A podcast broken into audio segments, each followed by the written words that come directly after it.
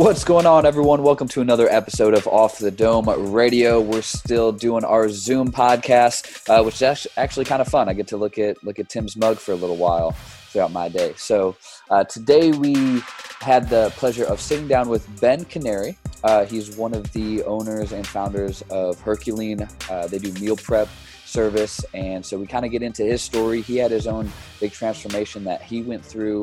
Uh, he talks about living with his brother, who was a bodybuilder, and they came up with this idea of doing meal prep, but a little bit better than the rest. So, uh, really cool story, fun conversation with Ben.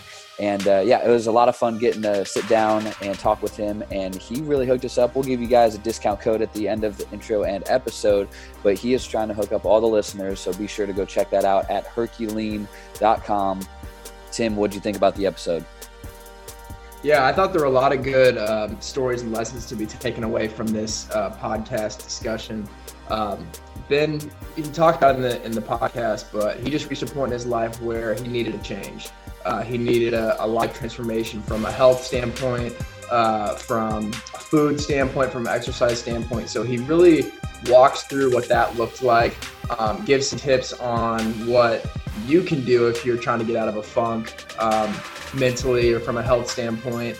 Um, and he was able to, he talks about uh, leaving college to start this business and taking a risk and really gets into uh, the meal prep, uh, food, deli- food delivery industry, which I thought was really interesting, and uh, just some some of the types of people that he's cooking for. And uh, we asked about growing a business like this because obviously with with meal prep, uh, you need to bring more people on if you want to grow your business and uh, not sacrificing quality and choosing the right people to build his team.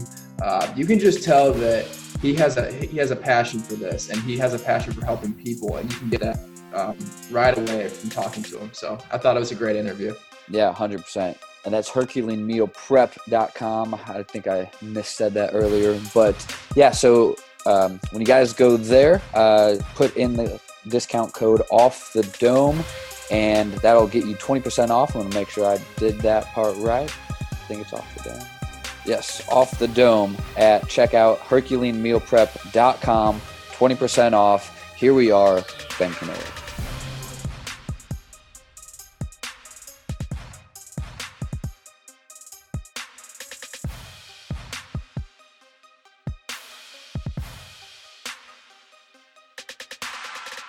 When we started this, I was at uh, like 17th in Pennsylvania. Oh, sure. If you remember, there was a coffee shop called the Thirsty Scholar. Still there? Yeah. Well, it's not open though. I don't think. Oh. Uh, yeah, still got the signs, everything. It's like, yeah, yeah. I'd been yeah. there once or twice. Uh, it's a cool little joint. Yeah, that's like where we started all like our Instagram and the website and everything. We did in that coffee shop. It was there, huh? So so when did uh when did all that start? When did you finally realize like okay, this is our thing? Summer of 2016. Okay. Yeah. And, and what kind of what kind of sparked that? And what were you doing before that too? So it really started the summer of 2015 when uh, I decided to make a really radical lifestyle change. Um, I was 29 years old and I was really overweight and really unhealthy and depressed. And I decided, uh, I went up to grad school in Ball State and I decided I was going to try and lose a lot of weight while I was up there. And my brother was a competitive bodybuilder. Okay. Like when he was 18 or 17, he did his first show, and I think he competed for like 10 years. So growing up, I always knew like my brother had this diet that would let him like lose all his fat, but like keep all his muscle, you know? And so I asked Nate, that's my brother, I asked him for his diet and he gave it to me. Uh, I was up in school and I was spending more time like vacuum sealing frozen single serving meals than I was in class, you know? and I went down from, I think, like 235. I got down to about 190 and I kind of plateaued. Mm-hmm. And then it was like during the spring semester, my brother was building a nutrition store down in Florida.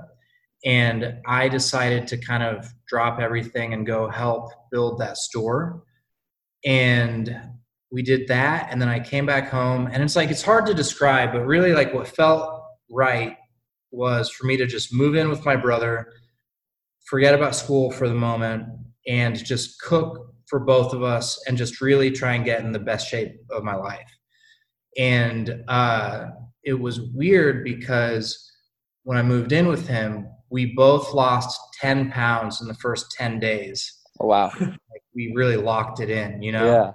and I ended up getting down to like I think 156 was my lowest weight, Wow. but I looked like I was like 200 pounds, and uh, we just stayed like that.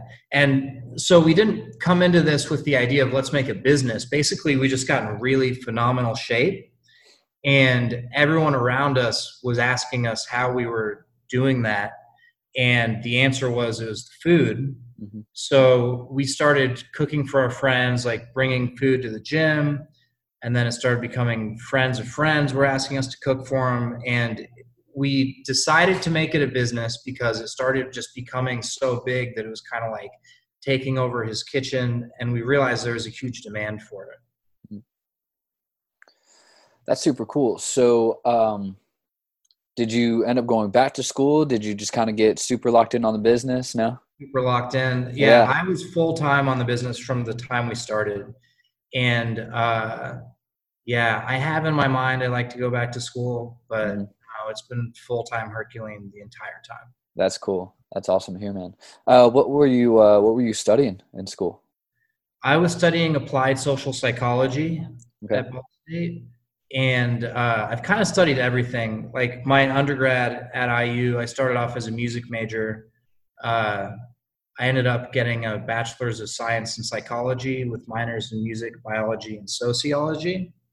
And then I went to Purdue and I was studying pharmaceutical regulatory and quality compliance. I got kind of like half of a master's in that. Okay. I, I wasn't super passionate about it, although I did really like food and drug law. And it's funny because all of that Purdue stuff has really come into play with the business, both in Mm. terms of like regulatory compliance and uh, doing some of these like almost like manufacturing engineering type, like lean manufacturing things in the kitchen. Sure. So, did you? Uh, you said you moved in with your brother brother to cook for you guys full time. Do you have a cooking background? Is that something you've just kind of always done on your own, or? A little bit of both. When I was a freshman in college, I was like extremely broke, you know, Mhm. and I had to make like 10 bucks last for a week of food pretty much, you know. So that means you have to cook your own food. So I started off cooking out of necessity and then all through college I worked at restaurants and um, then after college I started really getting into like watching YouTube videos and going to the store and buying ingredients and cooking and like taking notes. And I really kind of uh, just discovered a passion and took it as far as I could, which I'm still doing. Yeah. Cool. Cool. And props to you, Ben, for being willing to take that risk from leaving college to moving with your brother to go all in on this business. Because I feel like a lot of people might might not have that audacity or, or confidence to do that. And one thing I wanted to ask is, I mean, you mentioned how you started demand for it. What do you think worked for you guys initially to get that kind of growing? Was it the quality of the food? Was it the convenience? Was it just your mission? What do you think was successful for you at first? It was just that we, uh, man, it was like a surreal environment where we were both just really happy doing what we were doing, and we were extremely healthy, and uh, yeah, just people were just attracted. We were, it was like magnetic. Um, I think that people just wanted to be a part of what was happening. It was like a, a strange health movement that happened. Uh, regarding like the audacity thing, I can definitely tell you like I almost didn't do it because like okay, my biggest fear was all of my friends are gonna see me take this big jump and then we're gonna fail and they're gonna like not take me seriously. And that might sound like uh, kind of funny or strange, but that was like a really real fear that I had. And uh, you ever had like someone on Facebook like invite you to like their page and it's like maybe it's a new thing they've started and it has like it's like they ju- haven't even started it yet but they invite everyone to like it? Like i still haven't invited all my friends to like my page. Mm. and when we started i was like you know i'm gonna wait until we have like a thousand likes or something. And uh, i don't know i guess i don't care about that as much now but it it is a big risk to go all in on something Mm-hmm. Mm-hmm. Yeah, that I don't think that sounds strange at all because I know Tim and I have had to just decide. Okay, we put ourselves out there on a podcast because some people are like, "Hey, I probably couldn't get vulnerable or do this or that." It's like, well, you know, we know not everyone's going to like it, so I think uh, that's powerful that you care less about that. Um, but I think that's a lot of people's fears, starting their own business or doing, you know, even showing off. Oh, I'm a musician too. So, how did you kind of overcome that little hurdle of okay i just need to not care about all that and then how have you kind of transitioned mentally to be okay with putting more out there i mean we just did it you know? Um, there's a book that i read a long time ago it's called feel the fear and do it anyways. Mm. and it's not like i read that book and then that helped me do it but like that's describes what we did. I mean we just jumped in with both feet. And since then yeah it's like the business just requires certain things of you you know? And if you're afraid to step up it doesn't matter because you have to step up anyways. Um i find that like it's weird. I'm i'm more nervous to get on our instagram channel and go live than i am to go on tv Hmm. and i think like to a certain extent even something like this like a podcast. So i was probably a little nervous for this podcast in a way that i am really typically not when we're like in a studio. I don't know. It's weird. It. and it comes down to putting yourself out there like you said for sure. Okay but yeah, Yeah. just do it. i mean that's the the yeah just gotta just gotta do it yeah well anything goes on our podcast so you can say or do whatever you want we try to keep it as conversational as laid back as possible Yeah. um yeah no i think that's good because I, I think a lot of people think there's some magic formula or like oh how, how do i get over this you just have to right Yeah. it's you know it's unfortunately there's no secret pill you can you know blue pill red pill but uh yeah and, and that's something uh that we've noticed too is some people will like a certain type of of post so it's just kind of that trial and error uh, how have you guys seen Herculean do better with certain types of marketing than than something else? oh marketing specifically well, Uh, say say digitally, or or how you guys kind of what have you seen work and not work in terms of being exposed? I guess. So one thing that I tried um, somewhat recently, we did a direct mail campaign, and I had really high expectations for it. Should I say I had I had expectations for it? it really hardly it didn't work at all. It was a massive disappointment because it was pretty expensive. And uh, so there's one thing that has not worked for us. I don't know. I might try another one, but I probably won't what I like about digital ads is you can kind of like track how successful they are. And I've seen certain types of campaigns work better than others. Um, one thing that I was really surprised by, uh, we made a meal that was, I tried to recreate something that it was like one of my favorites, It's like red curry beef. And uh, I loved the meal. And it just, for some reason didn't sell well. I mean, it was like our 15th most popular meal. Hmm. And uh, so I've had to try not to cook for myself, you know, and I've tried to find what people want so that we can make it for them in a healthier way. Okay. And and how is how else is that menu inspired? Because I was looking through your all's uh, menu the other day. There's some good looking stuff on there too. So it's like, man, I would cook that for me too. So how do you kind of gauge what you might go for in, in say beef or poultry or something? How do you go about creating that menu, and how often do you change that up? So sometimes something just kind of like pops into my head, and uh, I'm like, I think that we should try this. And in general, what we do is uh, I'll make a new meal. We'll make like a test size batch of it.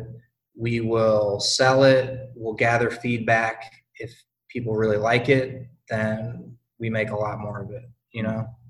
Um, sometimes i travel to places like recently i went to new orleans and i actually went to the new orleans school of cooking which was really awesome. I learned to make gumbo and i've got a plan to put a gumbo on the menu.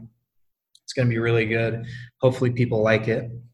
Mm-hmm. um, and I don't know. These days, I think I try and, like I was saying earlier, cook less for myself and and and more try and discover what people want, so that we can uh, make it for them mm. in a healthier way. Sure, sure. Ben, and have you? Oh no, go ahead. Go ahead. I was going to ask. Maybe it's kind of a two-part question. Have you done like research on just the competitive landscape of Indy in terms of meal prep, meal delivery? Um, and I guess what separates your brand from others that you can maybe take when you market your brand to differentiate yourself? So, uh, in terms of researching competition, I really don't spend much time doing that. maybe I should, but it's it just feels like I've got a lot going on, and it can never be done with work uh, as it is. So I try and focus on what we're doing and how we can do it as well as we can. Um, that being said, I'm pretty familiar with other companies that are local as well as national. And uh, so, out the gate, one thing that hugely separates us from a lot of other companies is that our meals are frozen. And one of the things that I really like about that is the convenience of it. I think we've done a very good job of making a frozen entree that you can heat in the microwave or in the oven and it doesn't taste like it was frozen. It tastes like you kind of just made it. Mm-hmm. And we do a lot of things as we're preparing the meals that are kind of like specifically tailored toward making a frozen meal. Cooking for a frozen entree is totally different than like making dinner at home. Um, so that's one thing that's different about us. Another thing that's different is we've got a grocery store in our like brick and mortar location and we've got i think hundreds of different like protein donuts and like sugar free barbecue sauce and like just all kinds of like health oriented uh, foods that typically i mean we find them like on instagram and things like that they're the kind of things that you might buy online and have to pay shipping for but you can come to our store and uh, get them without having to pay shipping we've also got an InBody 570 body composition machine um, which is pretty like state of the art. Like tells you how much uh, fat and muscle and water you have in your body and where it's distributed. So you can actually come into our store, kind of like make a plan for how many calories would probably help you reach your goal, and then figure out how our meals might help you get there, and then you can track your progress. And that, I'm to my knowledge, is like pretty unique what we have at our uh, retail location and then just i think our food just tastes great i think there's a very fine line between uh, being just totally like unseasoned and just like plain and being kind of like too chefed up you know like there's just a little too much sugar there's a little too much fat um, to try and make it taste good and i think we do a really good job of walking that line and having food that legitimately tastes great but it's like if our food is the only food you eat, you're going to get in fantastic shape and you're going to feel great. Mm-hmm. Great. That's awesome. Uh, when did you guys move in the brick and mortar location? Let's see. It took us like 10 months to build, for one. Uh, we'd been in business about like probably three months or something before we uh, signed a lease on the store. So we knew right away we wanted a store. Um, that being said, it wasn't until like the next summer. I mean, the permit process was crazy. Um, yeah, we did everything ourselves, so it just really stretched out. But when we built our store and when we got on TV for the first couple times, at that point we didn't have our own kitchen.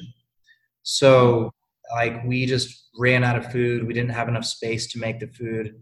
And um, we spent a lot more time building our production kitchen than we did building our store. We've been really kind of nonstop improving the kitchen for the past like three years. Mm-hmm. Mm-hmm. Slager, you're uh you're pretty big on kitchen design. you, you want you want to ask your kitchen question for Ben? Uh, what's um I so I'd like to ask personal and uh, your your business kitchen. What are some of your favorite aspects uh, to a good kitchen? Because I'm always I spend a lot of time cooking as as well. Um, so I'm in nutrition and rehab, and so I'm always you know cooking, doing my own thing. Uh, and so I design my kitchen as I go along. I think I'm a genius for some things. Uh, and we've talked to a couple chefs in the last week or so. Uh, but yeah, what are some big things that you really enjoy having in both personal, uh, since you do a lot of personal cooking as well, in your kitchen and your business kitchen uh, that are kind of some must haves? So I'm super big on food safety, and food safety really starts with the flow of the establishment. And some of the things that we're blessed to have uh, at our kitchen are we've got separate walk-in fridges for raw meat, walk-in fridge for uh, actually like cooked food and vegetables, like what you could say like, like non-hazardous food, and then uh, we've got a whole separate working area for when we have raw meat and then a separate cooking area, separate area for processing the food after it's been cooked. And then we have this massive blast chiller, which we can use to, you know, you like temp the food as it's cooking. When it's cooked, you know, you take it up to a critical limit mm-hmm. and then you can timestamp it with when it gets below 41 degrees. And it's all kind of laid out so that you're not like bumping into anyone else who's working on the opposite kind of thing. You know, it's like in a circle. And that is amazing. Um, and then we've just got a ton of dry storage space. Uh, we have like 2,000 square feet of freezer space, which is really cool. And yeah, tons of refrigeration. So that for me is a must have. It's kind of like the flow of the establishment and a whole bunch of space to store everything, and then the right uh, equipment to be able to safely cook a lot of food. And um, my kitchen at home, I mean, you can kind of see in my apartment, it's a little weird. I wish I had a little bit of a better layout. I don't really have any drawers. I don't have the right place to like have a magnetic strip for my knives and things like mm, that. Okay. So I have a dream kitchen that I want to yeah. build today, and it's going to include things like a countertop combi oven, which is like a steam assisted convection oven, oh, wow. maybe a counter blast chiller, and uh, like a big kitchen. It's something where you could throw a party for like 30 people. yeah. Know? That is what I would really like with a walk-in fridge. I really want a fridge in my house, you know, something, something like that. Get ready for the next COVID event. Get a walk-in yeah. fridge. You'll be stocked. Yeah. Yeah. I think yeah, I do. About like, I don't even know. We probably have 30,000 pounds of food at the kitchen right now. Wow. So we're, we're stocked. Have you guys had to make any uh, business strategy adjustments when it comes to operations or logistics when it comes to uh, obviously the pandemic that we're going through right now? Any pivots you've had to make? Yeah. So the first thing I did, um, I like tried to read what the guidelines were for food companies. And one of the biggest things that they were talking about is like uh, with regards to your supply chain. So I think especially when it first hit, it was like fresh meat was kind of like sold out everywhere.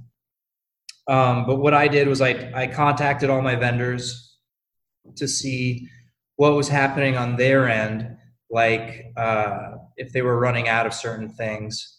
And I kind of stockpiled up on everything that's either like a dried good or a frozen good. So that that way we're not, sometimes when you make rush decisions with regard to your uh, inventory, that's when you can have unsafe conditions, you know, or like the last thing I want to do right now is we ran out of cilantro, so I have to go into a crowded grocery store to get it, you know. Mm. So I looked at all of our ingredients and I tried to stock up as much as I could.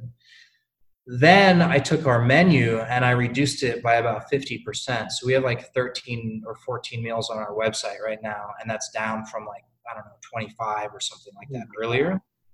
And that has let us keep everything in stock and it's let us keep all the ingredients in stock so that we don't have to at the last minute just try and come up with some garlic or something like that you know? Um, the other thing that I did, and it was a lot more expensive than I thought it was going to be, but uh, I got a lot of, I guess they call it like personal protection equipment, but we use like disposable lab coats um, and these like, they're called bouffants, but they're, they're basically like a hood. It's like a woven hood, kind of like a, I don't know, you look like we're working in a lab or something like that. And um, so we've switched to disposable clothing. And I think we're just going to keep doing that for the foreseeable future. Wow. So you guys still delivering quite a bit then? Yes, we and things, delivery has gone up quite a bit for us. Yeah, and it's like it's you know contact list. You get a box dropped at your porch, and I think it's a great way for people to not have to leave their home to go to the grocery store right now. Mm-hmm. Yeah, well, you're seeing a lot of um, small business restaurants having to pivot and really revamp the way they deliver food right now because if you don't have a system or plan in place, you're you're going to lose this year for sure. Or maybe even go out of business for a lot of them. So it's good. Yeah. You have you guys? I mean, did you guys kind of see the writing on the wall for this happening? Did you guys have like were you guys fairly prepared for it, or is it one of those things where you had to really do some pivots in a short amount of time? Man, I mean, okay, so no, we didn't see the writing on the wall at all until probably like shortly before it happened mm-hmm. because I had like some large expos lined up I was going to go to and they got canceled. Um, I think that was like late February. So we kind of knew it was going to get crazy around then. But uh, we haven't had to adjust many things about our business because our business was already prepared meals that are like sealed up that you take mm-hmm. go and then you heat up at home. You know, mm-hmm. it's almost like we were um, already doing what a lot of other companies are having to pivot toward doing. So I think we were super lucky in the fact that we've got a customer base in Indy already that knew like, hey, we can go to Hercules. You know, mm-hmm. as far as business goes, I think when things first got crazy, we saw like a huge spike, and then it uh, it's definitely gone down. I mean, we're it's not like we have no business at all.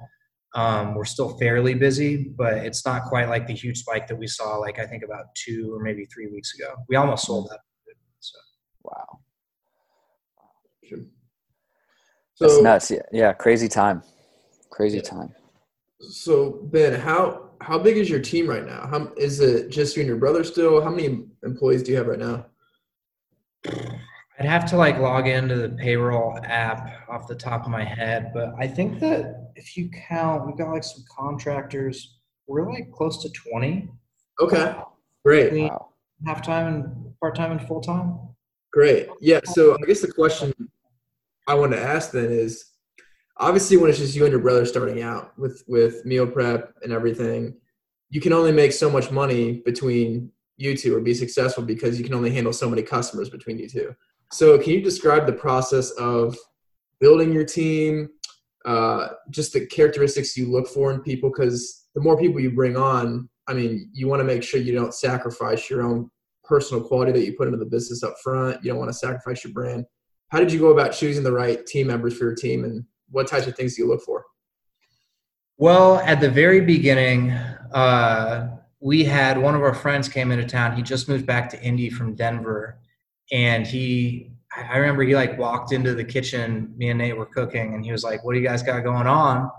And uh, he had just been working at food trucks out in Denver, and so he actually came on pretty much right at the start. So it was kind of like we had a couple people at the beginning and we we rolled with that for a really long time i think that i struggled uh, at first with delegating stuff like we'd bring people into the kitchen but i would still be there um, kind of like micro managing the whole process and then I like had this thing where I felt like I needed to be the one to do the dishes and I needed to be the one to mop the floor because like in order to earn the respect of your employees you have to be like willing to do that stuff, you know? And later I realized that you have to be willing to do that stuff but not like on a normal basis. You know? Um it did take us a while to bring more people in because sales did have to get to a point. Like it had to be, uh, we were working around the clock, like, you know, 100 hour weeks and stuff like that for at least the first year, year and a half before the business could uh, afford to have any real employees.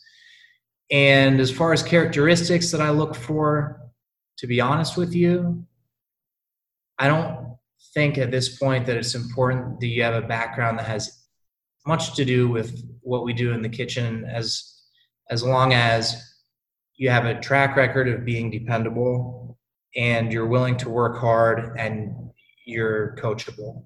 Mm-hmm. I think those are like the only things. And then like we've got a really great crew in the kitchen that have a great uh, I don't know, you'd say like camaraderie or um, culture.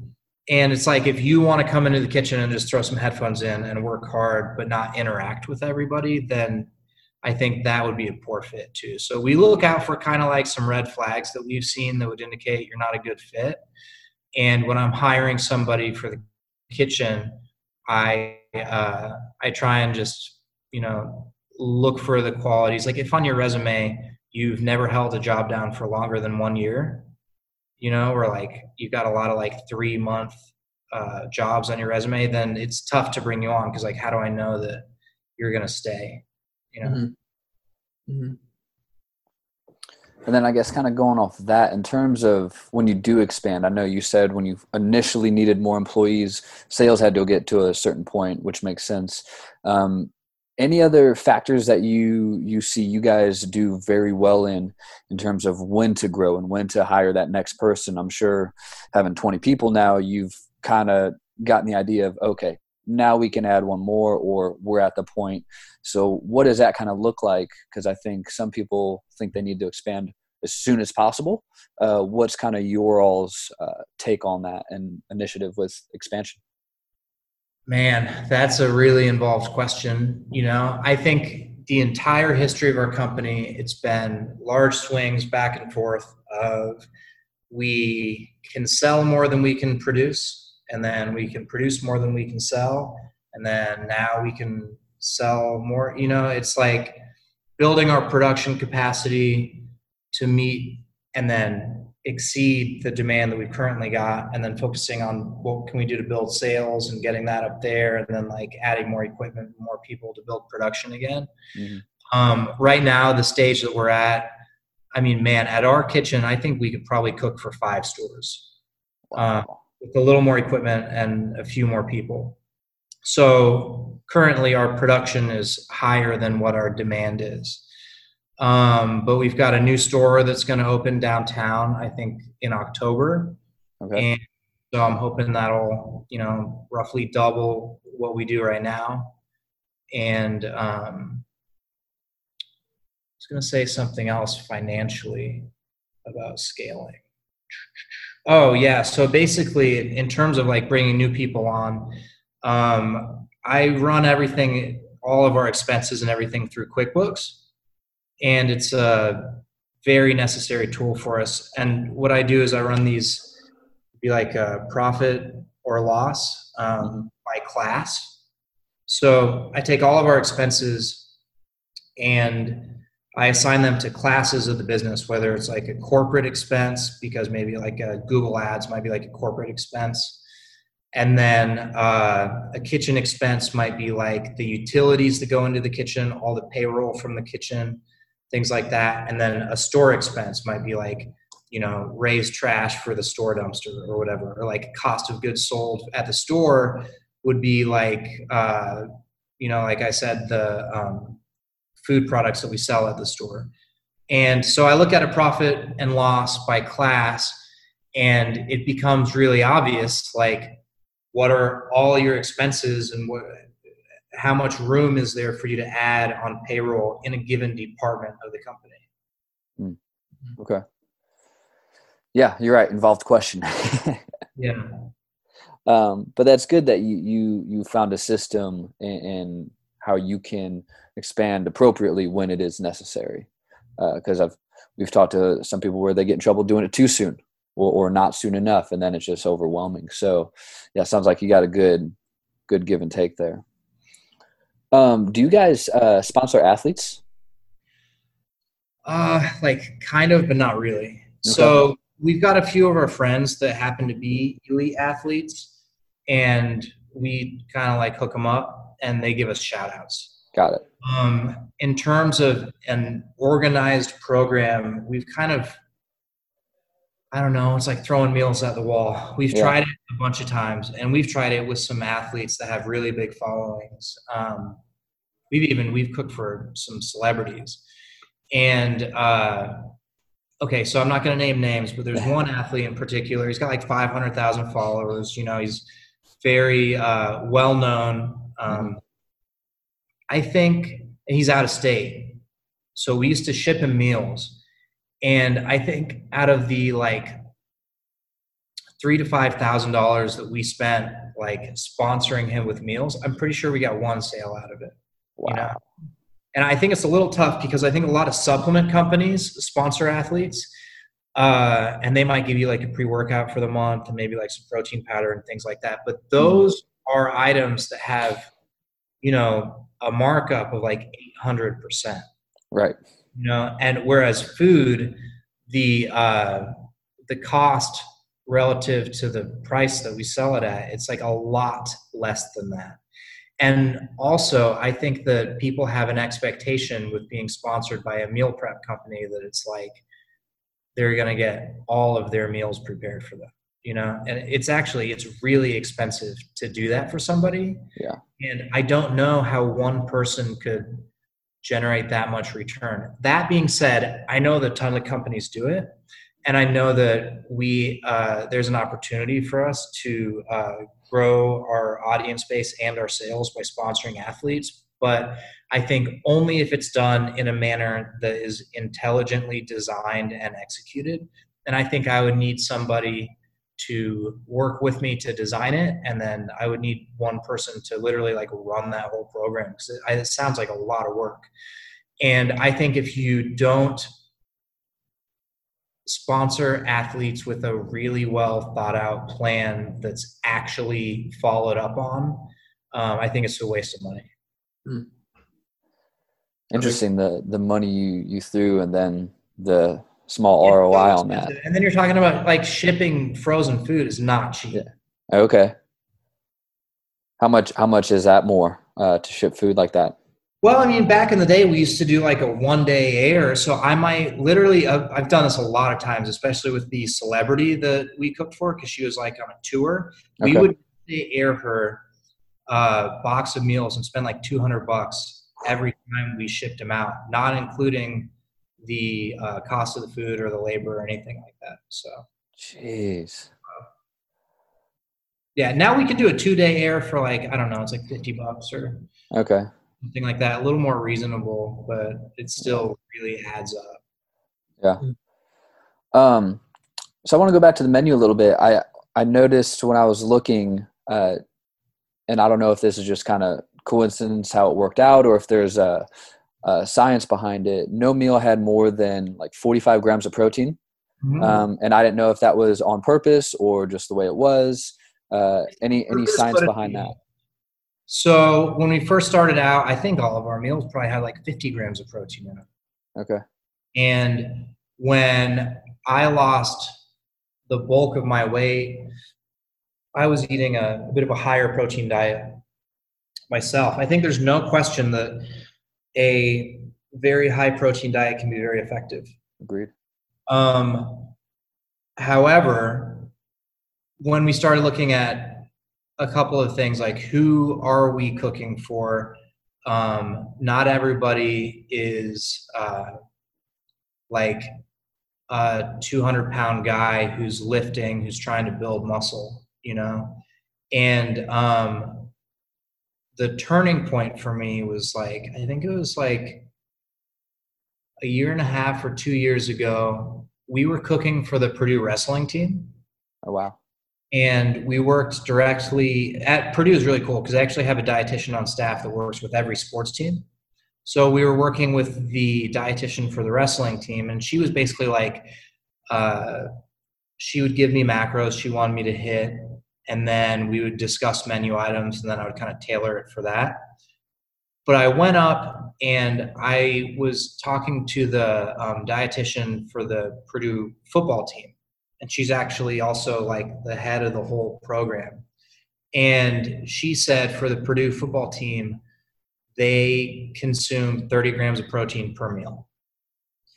And that was a bit of an eye opener for me because I was like, well, if it's good enough for the Purdue football team, then I think it's probably good enough for us too. And what I found is if I have a meal that's still low in fat with a decent amount of carbs, with the complex carbs, and uh, like a full serving of vegetables, uh, if I have 30 grams of protein, I can still get in phenomenal shape like that. I think there are many, many ways to skin a cat. I think in nutrition, protein uh, consumption is probably one of like the most controversial topics. Um, I think any plan can work if you stick to it. Mm. You know, like if you have a bit of a more moderate amount of protein with higher carbs and low fat, I think that can work for you. I think if you go high protein, low carb, low fat, that can work. I, and then like people respond to different diets as well. So what we do now with our macros has been fairly deliberate. It's been from working with dietitians um, to have meals that they would feel comfortable recommending to a wider range of people. And uh, I mean, they still work very, very well. Yeah, I was curious. I was looking through. I was like, got to be on purpose, but yeah, never know. Yeah, cool, cool. And yeah, to your point, it's all argumentative, right? Anything food, health, and fitness, anyone can argue it all. But uh, so passionate about it, and they get so. it's like people take it personally when you talk about their approach to diet and you know their approach to cooking food. Yeah, it's like, listen, zealot, do you get results or not? Like Um, so do you do any other like speaking engagements, anything like that? Um, do you go to other companies or any anything? I know you said you've been on tv and stuff. Uh, how often do you do things like that? I know probably right now maybe not as much but do you go to other places and, and do speaking arrangements and things like that? Yeah um, it's kind of cool. I have uh, given talks to classes both at um, ball state as well as iu um, like i went to the dietetics club at ball state and then um, at IU, it was actually a food photography class that I went and spoke at. Oh, cool. And I, have had kind of like a standing invite to go do something similar at Purdue, and uh, kind of haven't just lined that up yet. But I think it's cool to have spoken at all the schools that I went to. You know? Yeah, ab- absolutely. Um, and then I've done a lot of cooking demonstrations, um, things like the state fair, and at our new space, one thing I'm really excited about is it actually has a bit of a test kitchen uh, right next door to us in the um, garage food hall at the Bottle Works. Mm-hmm. So I'm looking forward to doing a lot of food demonstrations there. Um, yeah, we were supposed to be on TV, I think like last Friday or something like that, but the studios have uh, restricted like outside people from coming in, which I think is a smart move. Maybe sure. we'll doing something like a Zoom type of a thing like this with them. I love public speaking. It's one of my favorite things to do. Um, and it's challenging because it is something that uh, requires you to put yourself out there. Mm-hmm. And uh, I love that. Yeah. Uh, have you been to the Purdue, uh, their dietetics kitchen in their rec complex? Have you seen yes, that kitchen? I have. Yeah, yeah, it's that's pretty, incredible. Very innovative. Well, first of all, that gym, I think that's a hundred million dollar gym. Yeah, good thing I saw that after I was already at Butler. I would have changed my mind. Yeah, it's crazy, and uh, I mean, they use it. You go down there. I mean, there are a lot of kids who are really into fitness there, and one of the mm-hmm. most progressive things about it is, like you mentioned, they've got a kitchen and it's got glass walls. So, like, if you're walking by signing in, you can even see when there are demonstrations there, and uh, yeah, I've been to it. I've been invited to do cooking demonstrations there, but I haven't actually done that yet. Okay. Um, I had an idea of like a, a dorm meal prep class. You know, oh, sweet. Pretty cool. Um, but yeah, super progressive concept for them to have a teaching kitchen in the gym. Yeah, I uh, I was at a they held like a Fit Fest, Midwest Fit Fest, something a few years back, and I saw it and I was like, "Holy shit!" Like, I might not have gone to Butler. Yeah. just just for the kitchen. yeah. Um, yeah, the place is immaculate. Uh, so when um, you said you wanted to do some classes in the Bottle Works, uh, some cooking demonstrations, is that just kind of throwing meals together, or would you introduce like cutting courses, like chopping, things like that? How how integrative are you thinking of trying to get with that? Man, I guess I'd have to gauge the interest. To be honest with you, if I were to teach a course on knife skills, I'd probably bring somebody else in. I've got some friends that are like really, really knowledgeable, that more so than myself, that I'd probably bring in to do a course like that. Um, if I were to teach a class, I I would think- do that. yeah, 100%. Man, yeah, my friend Eric, he's a knife maker in town. His company is called Ash Blades. Uh, they are like I to me they're world class. They're really cool. Um, there are a lot of people like that around here. Okay.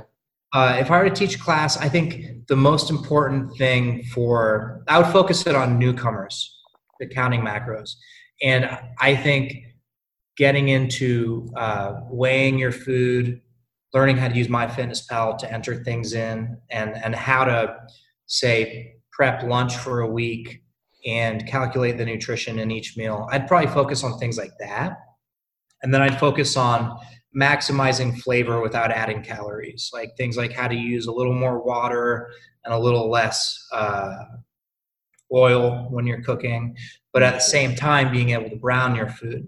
Because I think if you one mistake that people make when they're trying to like make food that's too like quote unquote clean is like you might add oil to the pan um, like with a spray um, and then you might like add water too soon before you really like browned say like the chicken that you're cooking if you have water in the pan it's going to be boiling um, at like 212 degrees and that temperature is too low to brown meat so like you're sacrificing some flavor but it's really tempting to just like throw some water in there and kind of like steam your food and Sure. You don't- have much oil. Um, so there are a lot of little like tricks that you can use to like squeeze more flavor out of the food, but still make it in a way that's not adding as many calories. Yeah, that's interesting point because yeah, that olive oil is going to add your fats up pretty quick in calories overall. It And adds people- up. People fat. underestimate the the oils that you add to the pan. Yeah, totally. Yeah, that'd be that'd be cool. Um, when does that Bottle Works open? Exactly. Is that later this year or next year? October, and uh, as far as I know now, it's still full steam ahead. I think there's still the construction is like uh, critical business or whatever, Hmm. and um, they're not foreseeing any delays as of yet. Um, originally, it was supposed to be September, and I think like sometime over the winter they did push it back by one month. Okay. Um, I know whenever I try and do a construction project, it never goes according to a timetable, but these guys have done a lot of other major developments. I think if you look around town or in other cities and you see really big, exciting developments, you think, man, I want to be a part of that. Sometimes they don't even get built. Hmm. You know, like they might Yeah. get funding, but then they can't get like the city council to give them a like the- the right type of a, a waiver to do it or whatever. And I, I think I really signed on early to this concept because I knew that the people behind it are going to make it happen. Yeah.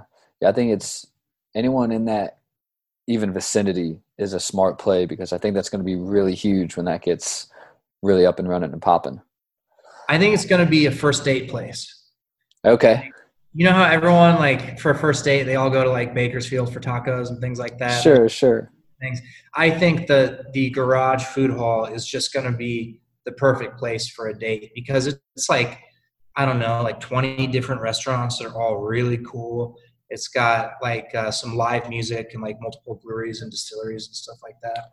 That's awesome. That's Yeah. super awesome. Uh, Tim, anything else uh, that you want to ask uh, Ben before we kind of wrap it up a little bit here? Uh, yeah, one more question on my end. Uh, I want to make sure I ask a question for maybe some of our listeners that may be wondering the same thing. Um, when you initially reached that point where you're like, hey, I, I need to lose weight, when you went through that life transformation, what advice would you give to anybody who might be in a similar boat, like who's maybe in a funk, uh, trying to get on a better eating schedule? What's like one simple step that they can take to move in that right direction, just like you did? Well, besides moving in with the brother. Yeah, right. Having a bodybuilding brother is a great perk. I think for me, I reached a moment of really kind of like surrender where I was like, I looked in the mirror, I didn't even recognize the person I was looking at.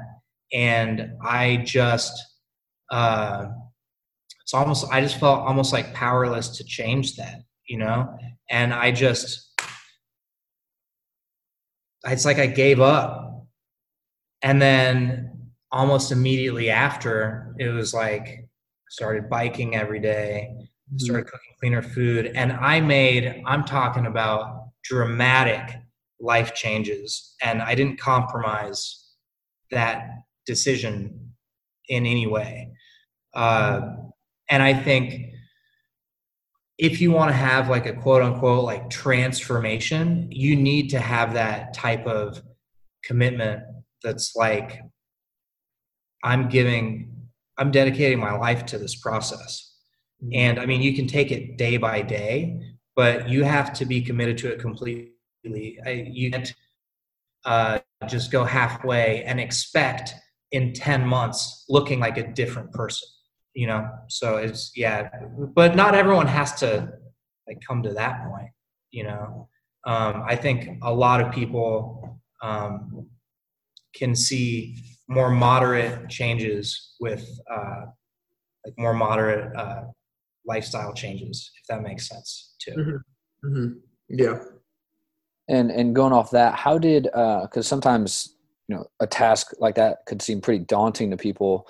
How did you slowly add uh, a different you know healthier habit, something specific, without you know maybe some people are like, oh, I got to go zero to a hundred how mm-hmm. did you kind of add that in incrementally to where it wasn't as overwhelming well so first of all it is one day at a time and i think living one day at a time can help prevent you from getting overwhelmed um, when i first started i wasn't healthy enough to work out three day three times a day you know like i couldn't do that but for me riding my bike for 15 minutes would get me just a total sweat and uh, I took it step by step. I did come to a point where I was working out three times a day. I was like doing morning cardio, doing CrossFit, and then weightlifting. And I had one injury. It was like an IT band. I kind of messed it up. And that helped remind me that like you can't do it all in one day, you know? Mm-hmm. And and I think if you slowly work in what you're able to do, if you're making changes, then your body is going to change too. And I think you just work it one day at a time, slowly adding things that you're able to do um, until the point that maybe you reach like a plateau. And uh, maybe that's when you might reach out to somebody who's either like a professional in the food industry or uh, the fitness industry, um, or you know, try and like shake things up and, and try something different. Okay, cool. Yeah, because I know some people they just don't know where to start. It's just mm-hmm. add one small small mm-hmm. thing. I mean, it starts with your food. I think. I think the food's most, by far, the most important thing. And if you were going to start somewhere, I would recommend maybe uh, stop drinking soda and cut out fast food and processed food completely. And by that, I mean like ruffles. You know, like. Yeah chips, things like that. If you try and switch over to more whole foods and things like that. Yeah, for sure, for sure. Uh, ben, so we usually like to ask one final question to all our guests, but anything else that we haven't touched on that you want to hit on uh, before we do so? Anything else for our listeners? Um, anything you want to touch on? Yeah, I mean, quick plug for what we do. I think a lot of people would probably get the gist of it by now, but we make like carefully prepared fully cooked, professionally frozen, individual serving entrees that taste fantastic. And um, if you're either trying to get like convenient, really good food, or maybe you're not trying to leave your house, or if you want to come up to our grocery store, which is not busy at all, um, we're up on 82nd Street over by the Fashion Mall, and we can really we can offer home delivery anywhere in the country. Um, Indianapolis uh, is like I think it's like six ninety nine to have uh, home delivery. Okay. Awesome. And where can people find you online, social medias, all that good stuff? Uh, HerculeanMealPrep.com on IG. We're just at Herculean. So it's H E R C U L E A N. Awesome. Awesome. Uh, so yeah, Ben, when uh, when it's all said and done, when uh, you're gone from this earth, how would you want people to remember the impact that you left? That's like such a deep question. yeah, we got to finish it off strong. no, like you emailed me the gist of you know a couple questions, and that was one of them, and it like kept me up at night. oh, gee. Like, I I'm don't not trying know. to ruin your sleep here, man. yeah no i mean it's just a very thought-provoking question uh, i think a lot of people don't take the time to stop and consider i certainly want people to uh,